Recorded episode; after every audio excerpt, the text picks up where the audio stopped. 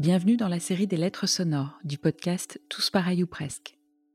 Des textes qui ont été écrits par des parents, personnes autistes, thérapeutes ou enseignants. Une lettre adressée à quelqu'un en particulier, une lettre pour soi et aussi pour vous. Voici la lettre de Christelle, enseignante aux parents d'élèves.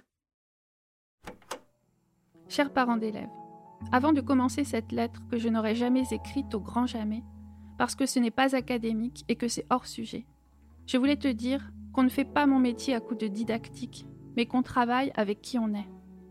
Alors avant tout, j'évoquerai les cheveux devenus trop tôt trop blancs de ma grand-mère.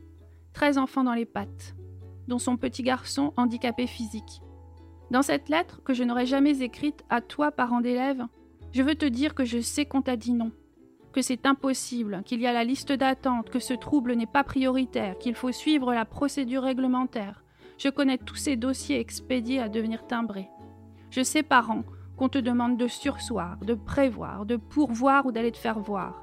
Alors, si tu as obtenu la notification, l'affectation, et que tous les emplois du temps se coordonnent, je sais que tu es fatigué, énervé, fâché et en colère.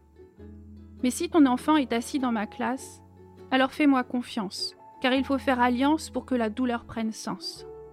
Sache que pour chacun de tes formulaires, j'ai à suivre une circulaire, que pour chacune de tes lettres, un interlocuteur, je ne reçois pas toujours de retour à mon mail à l'inspecteur. Qu'à chaque fois que tu sollicites la MDPH, je me bats avec la bureaucratie de l'ASH.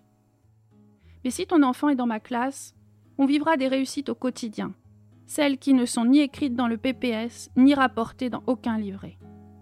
Une élève de terminale viendra en Ulysse pour son oral sur l'autisme et se prendra d'affection pour ton enfant, main dans la main lors des sorties scolaires. Ton enfant remplira ses poches de neige à la récréation et restera dans la salle pour le repas avec l'AVS et moi. Jamais soupe instantanée n'a été aussi gai. Ton enfant crie Choc à pic, côtelette d'agneau à tue-tête quand il est trop sollicité. Cela lui fermera quelques portes, certes, mais cela fournira la devise du groupe classe en difficulté. Il faut refaire les devoirs après un 5 sur 20, choc à pic. Il faut apprendre encore 4 lignes de plus pour la récitation Côtelette d'agneau.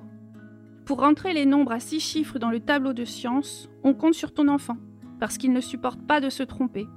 Il y passera la journée, mais au moins ce sera parfait.